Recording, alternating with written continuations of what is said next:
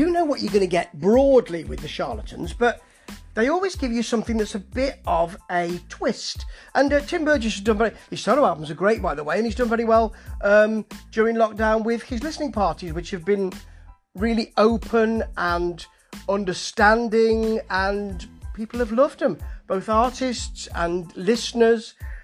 And this is interesting as well.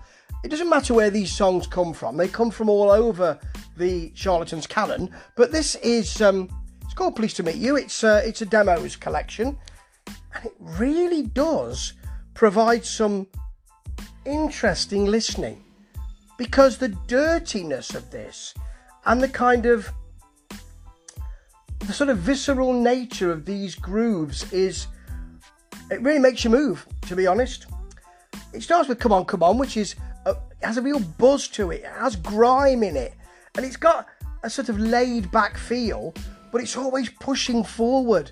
There's always a propulsive feel that we need to get where we're going. When you get to things like Dardanelle, which is um, it's a bit muddy in the backing of that, but I don't mind because on occasion you think can't really hear what else is going on very well, but it really pushes the organ to the front, and it's almost as if it's carrying a flick knife and and threatening you with it. There's kind of, it, it's as if it's hanging around in the background and then jumping out at you to say, I'm going to cut you, son. It's really quite, quite muscular and dangerous.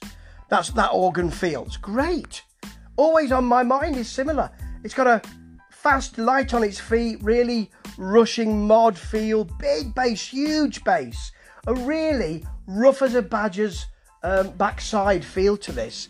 And that's that continues throughout this. There's some interesting stuff like um, commuter computer, which is um, which the, the, feel here is that um, it's got a kind of late 60s caravan sort of type roll to it, but then there's a huge solo in the middle of it. Yeah, but because of the way it's recorded, it doesn't half rip through. It just tears this song apart and says, actually, i I'd like to do a bit of this now. Leaves the song in its wake.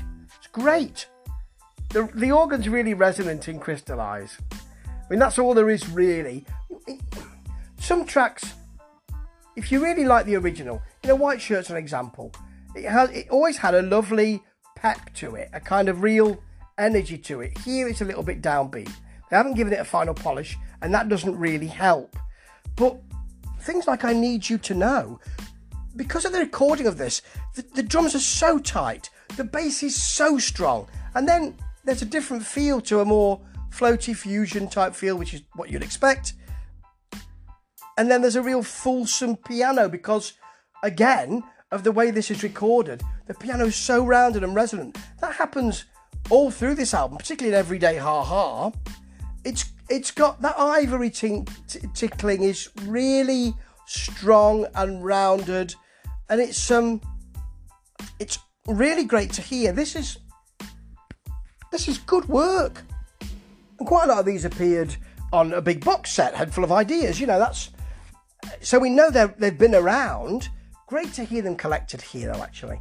Because I don't have that box set, and maybe I should look at that. This really adds something.